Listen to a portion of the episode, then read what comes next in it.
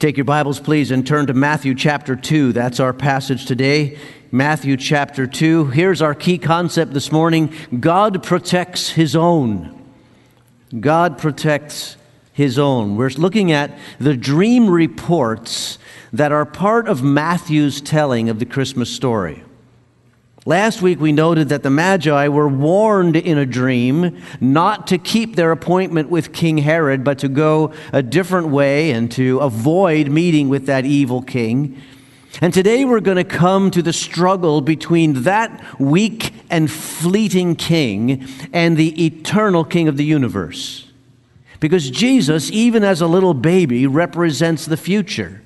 He repre- represents the future not just for the Jews, but for all people. In him, there is hope for the human race. He is the true king, not Herod. But Herod considers himself ultimate. He considers the babies of Bethlehem worthless, expendable. And that's exactly what happens when you no longer consider human life to be sacred. What you're doing is you're sacrificing the future for the sake of the present. And Herod is doing just that in the scene before us today. He's been on the throne in Israel 33 years. And he stayed there by dirty tricks and deception and murder.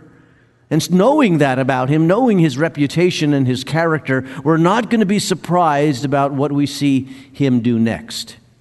And as the curtain rises on our passage, the Magi had left the country. They had not kept their appointment with Herod.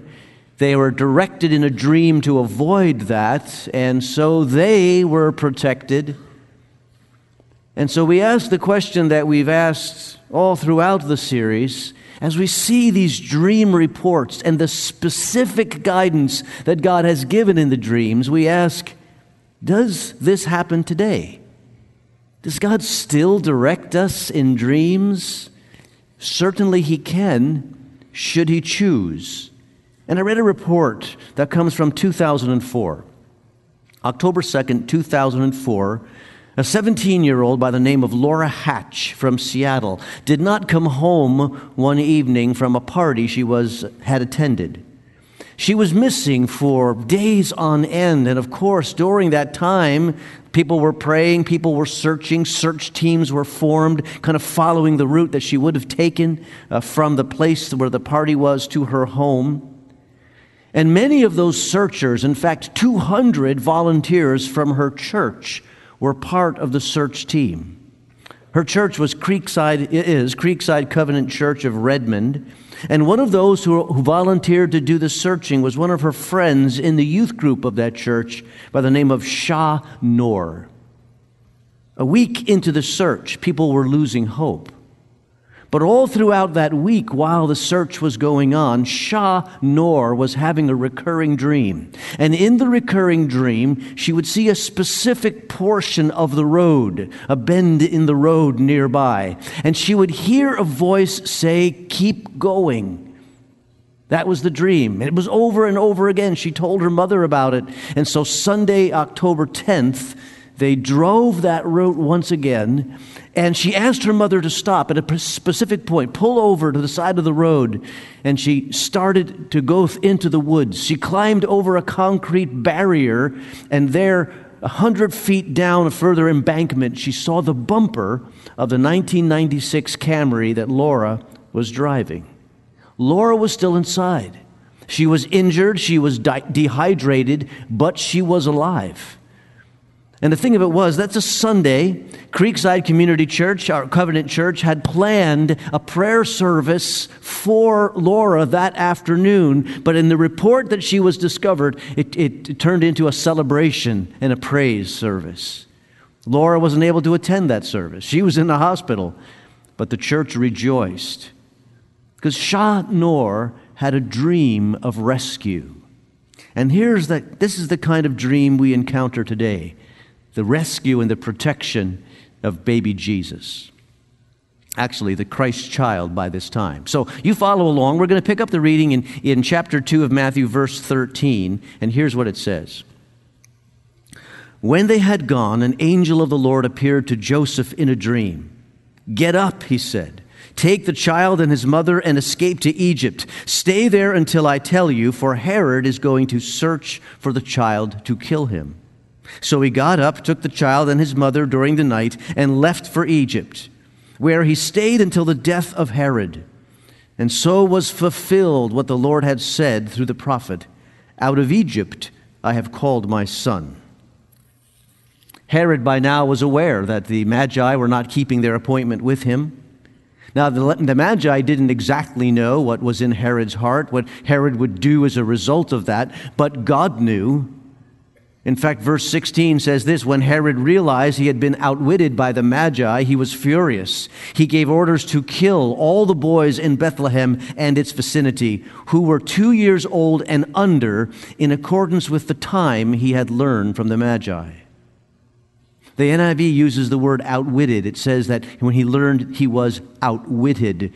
The, the, the word there can be translated tricked but a, a, certain kind of trick, kind of a mocking trickery. That's what Herod thought was happening. That the Magi were mocking him, were tricking him. He's so used to be explicitly obeyed, exactly everything he says, that any slight deviation from his exact orders he takes as a personal insult. And he's furious. And he went, went into a violent rage. In fact, you could say he went into a blinding rage. Because try to follow the logic with me from Herod's point of view. He expected the Magi to show up, they didn't show up. And in his thinking, he must have thought if the Magi were smart enough to figure out that they ought not to keep that appointment, that Herod was not on their side and not on the side of the Holy Family, certainly they would have been able to warn the family and cause them to escape. That's logical. But Herod's not being logical here. There's nothing to do with logic, it has everything to do with rage and personal insult. And Herod had grilled the Magi as to the date. When did you see the star? When did it start appearing? No doubt trying to find out the approximate age of the child. And the Magi, when they were asked that question, they had no reason to hold back the information. They had no reason to distrust Herod, and so they were open about the dates. And that put in focus, in the bullseye of Herod's rage, the town of Bethlehem. Bethlehem was a small town. We're probably talking about less than 30 children. In Herod's mind, less than 30 children a small price to pay for peace of mind and security on the throne. But we're talking about approximately 30 children being killed. But Joseph had had a dream. It's one of those dreams that wakes you up suddenly and is still with you when you wake. One of those dreams that you still see the sights and you hear the words. And in the dream itself, the angel says, Get up. You got to go. There's danger here. And that very night, they left for Egypt. Now, that must have been quite a step. Joseph is a Jew from Galilee, Mary is a Jew from Galilee. These are country folks, kind of countrified people. Galilee is where the bumpkins lived in this day. It's hard enough, you know, to travel and all the way to Bethlehem. And they had just started settling in and getting a small business going in Bethlehem. You see, for reasons that we are not given, Joseph and Mary did not return to Galilee after the census and after the birth. They stayed in Bethlehem. And no doubt Joseph is trying to get the carpenter shop or the, the craftsman shop, we should more accurately translate it. He's trying to get that going. He's trying to get his business started. And now, in the middle of the night, with no warning, no preparation, they're told, pack up, grab your stuff, and go. Leave it all behind. Now, maybe Joseph was ready for that kind of thing because he's already encountered angels in dreams before. It's due to a previous angelic dream that he was able to wed Mary and they became husband and wife. And since then, he's seen miracle after miracle. Miracle that his virgin wife gives birth to a son. Miracle that when that happens, shepherds come from the field to just where they are. And what they do is they worship that child. He's seen magi, scholars, and mystics from a distant land come from a faraway place just to meet the child and give him unheard of gifts. Probably to him, they, they reported about their own dream and, and that they're not going to go back to, to Herod. And now here's another night intruded upon by an angel, another night where a dream gives him direction. By now he's riding the wave of God's mirac- miraculous uh, communication to him. And Mary too hasn't encountered an angel already, way back when the first announcement came, and you, are, you have found favor with God. So, probably this couple by now are on high alert for divine instruction. What's God going to tell us to do next? And when it comes, even if it's in the form of a dream, they did not doubt it, they did not hesitate. Let's go. God is protecting us once again. Pack up take off in a matter of hours. There is unhesitating obedience here. And so they leave for Egypt. It's not as shocking as it sounds, even though it's quite a distance. Egypt at this point had a large population of Jews living there. One historian says that Alexandria was one third of the population of that city was Jewish in these days. So it's likely they have some connections there. They might even have family there that they're going to visit. And every indication in the story is that they get away clean. Herod doesn't suspect. The target is gone. But what we're reminded here is hold on to your plans loosely. See, they had plans, plans were in place. A new business was starting. A young family was getting underway. They had newfound wealth due to the gifts of the Magi. All of a sudden, things are looking up. These plans look like good plans. But all of a sudden, the expected life had to be put aside, and a new dream had to be followed, and it needed to be obeyed right away without question. And we should be thankful that Joseph was willing to turn on a dime and follow the Lord's lead. I wonder if I would be so willing. Hold on to your plans loosely. We all have plans, and it's good to plan. But pride will cause you to stick to your plan over God's plan. And that's never good. That's where it goes bad. But we're, we're reminded of something else here, too. In the way that Matthew tells us the story, we're reminded that God sees all time, all the time, and He's always working. Because Matthew reaches back to the Old Testament and says this in verse 15 and so was fulfilled what the Lord said through the prophet Out of Egypt I called my son. Now, we would never connect this prophecy to the Holy Family if it wasn't for this verse. Matthew sees that the fact that the family will flee to Egypt and then eventually return to Israel as a fulfillment of the verse Hosea 11:1. That's what he's quoting. Now remember, Hosea was a prophet that, that began his prophetic ministry 30 years prior to Isaiah. In other words, he's way back in 785 BC saying these words. And in his context, he's seeing the, Is- the nation of Israel rebel against God, turn their backs on the one true God. And as they're doing that, Hosea is reminding them that even though punishment for this is coming. God has rescued you in the past. God has demonstrated his love for you in the past. He's reminding them that they were called out of Egypt, out of slavery, to be that unique nation child of God that through which he was incubating the Savior eventually.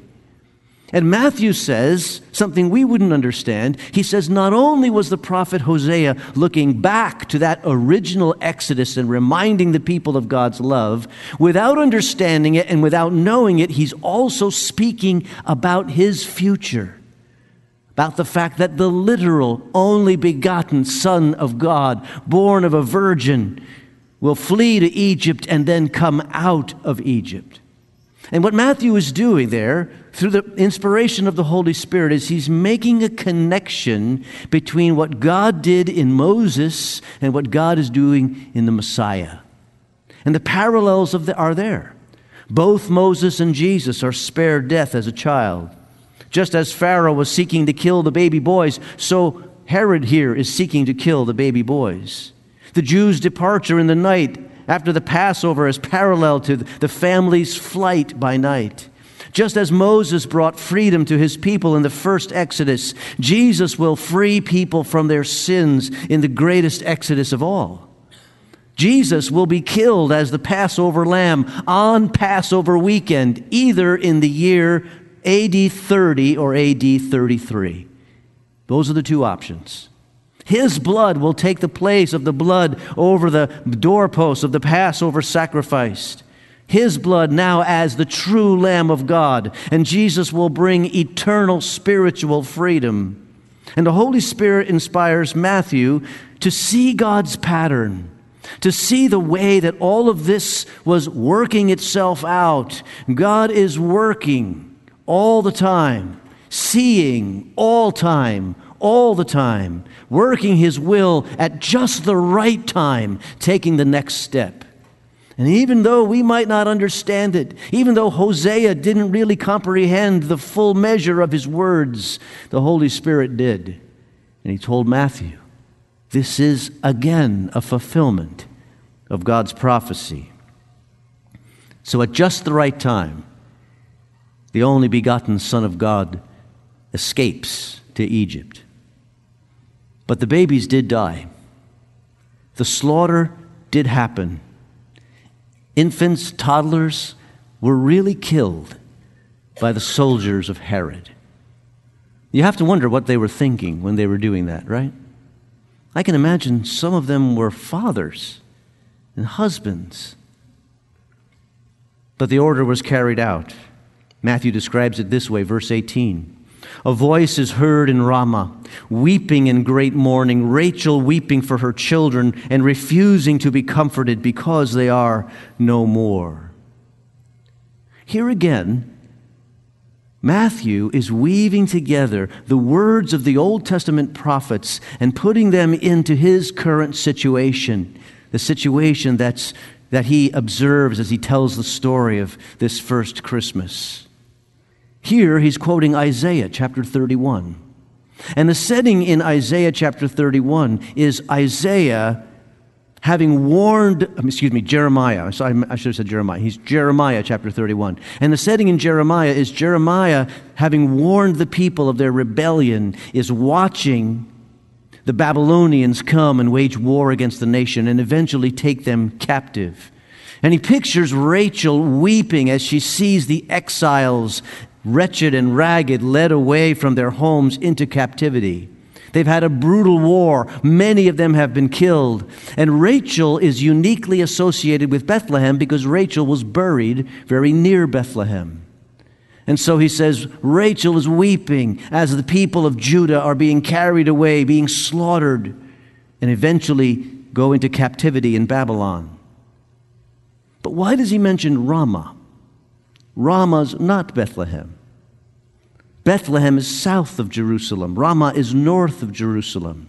And the reason that is mentioned in the words of Jeremiah and then brought forward in the words of Matthew is that Jeremiah is just picturing exactly what he sees happening in the history of his day. Because not only is Judah being conquered and the cities like Bethlehem being overrun and the captives being led away, Ramah is the border city. And it is the place where the captives from the north and the south were brought together for deportation. This was the place where they congregated, and from there they were taken away into Babylon. And so, in other words, he sees that the whole nation is sharing this pain. The whole nation is sharing this grief, this weeping in this place of deportation. So, Rachel's weeping and Ramah's pain connects the entire nation to the tragedy that has happened. The nation is in ruins and the captives are led away. But here, Matthew says, under the inspiration of the Spirit, it's happening again. A great tragedy is happening again. And it's not just for one little city, it's not just for a little town, it's for the whole nation. A tyrant is killing babies. And it's a great sadness for our nation. Out of the evil heart of a tyrant, innocents suffer. But I wonder how many of Matthew's original readers would have known to continue in their mind through Jeremiah 31. Because if they continued in their mind through Jeremiah 31, they would have read this This is what the Lord says Restrain your voice from weeping and your eyes from tears, for your work will be rewarded, declares the Lord. They will return from the land of the enemy, so there is hope for your future, declares the Lord. He says, as Jeremiah continues, he says, but the picture is going to change. It's not going to be like this forever. Even though now is a time of great sadness and weeping, things are going to get better because God has a plan. In fact, I believe that many of Matthew's original readers, so steeped in the Hebrew scriptures, many of them would have remembered what comes next. And it would have given them a sense of hope. Yes, this is a sad day. This is a great tragedy. But it's part of a greater hopeful picture. Because the child who escaped is the source of hope for all people.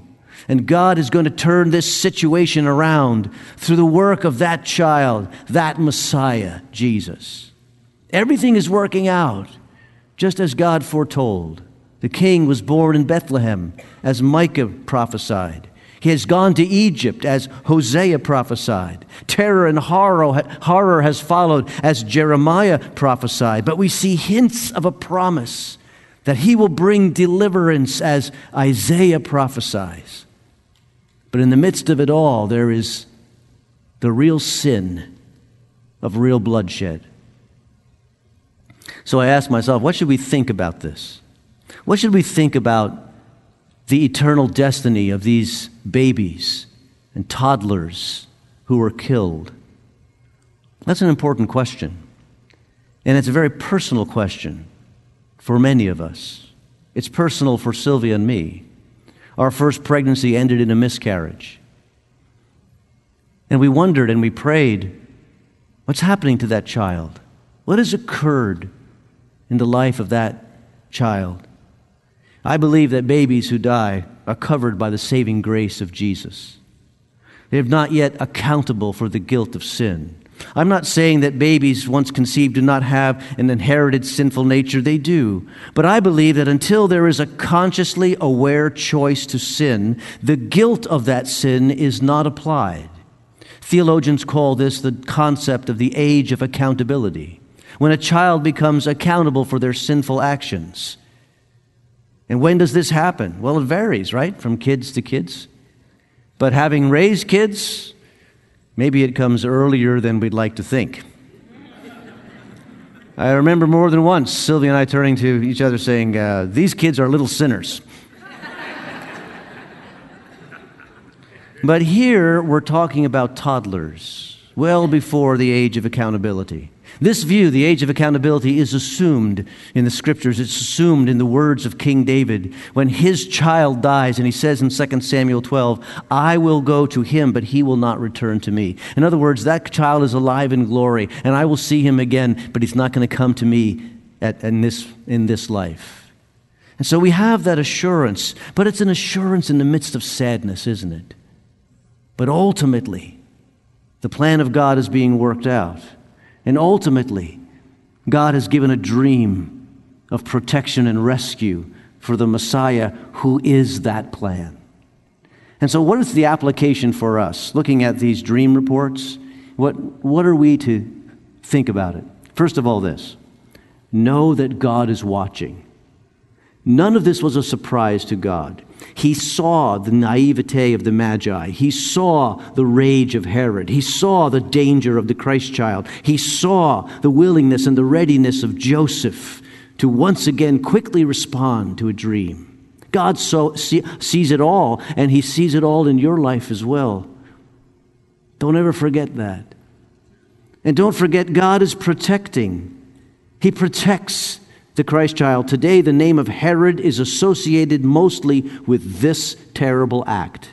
Even though he wanted to be remembered as a builder, he wanted to be remembered as a leader and a good Roman. But none of that is foremost in the mind of history. This is what we remember. We remember Herod as a monster.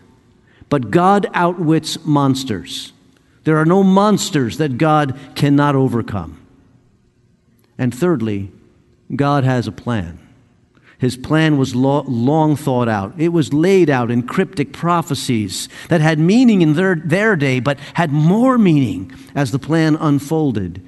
Because God sees the whole plan. He sees all time, all the time. And He has a plan for us as well. He has a plan for you. And the best thing you can ever experience is the perfect plan of God.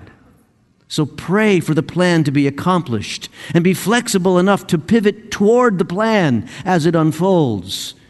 And watch God work. Christmas is near. And you know what my favorite part of Christmas is? It might surprise you to know it's not the opening of presents. I'm the guy who gets a little nervous with all that wrapping paper all around the place and kind of get things tidied up along the way. My favorite part of Christmas is I love the build-up. I love the ramp up. I love the expectation that Christmas brings. I love the atmosphere that just feels like great things are going to happen. And that's what I hope you nurture in these days of Advent. Something great is about to happen, not just a holiday, but something great is about to happen from God in my life, in your life. So hold on to your man made dreams loosely. Be ready to exchange them for the dream that God will give you. Because know this He's watching, He's protecting, and He has a plan for you. Let's pray together. Lord, we want that plan. Forgive us for the times when we pivot towards our own desires away from your plan. For the times when we see what the plan might be, but don't move in that direction. Lord, forgive our pride and forgive our assumption. But Lord, we want what you want for us. Thank you for the example of the Holy Family. Being ready to move at a moment's notice. May we be as flexible and as pliable in your hands, we pray. For we ask it in Jesus' name. Amen.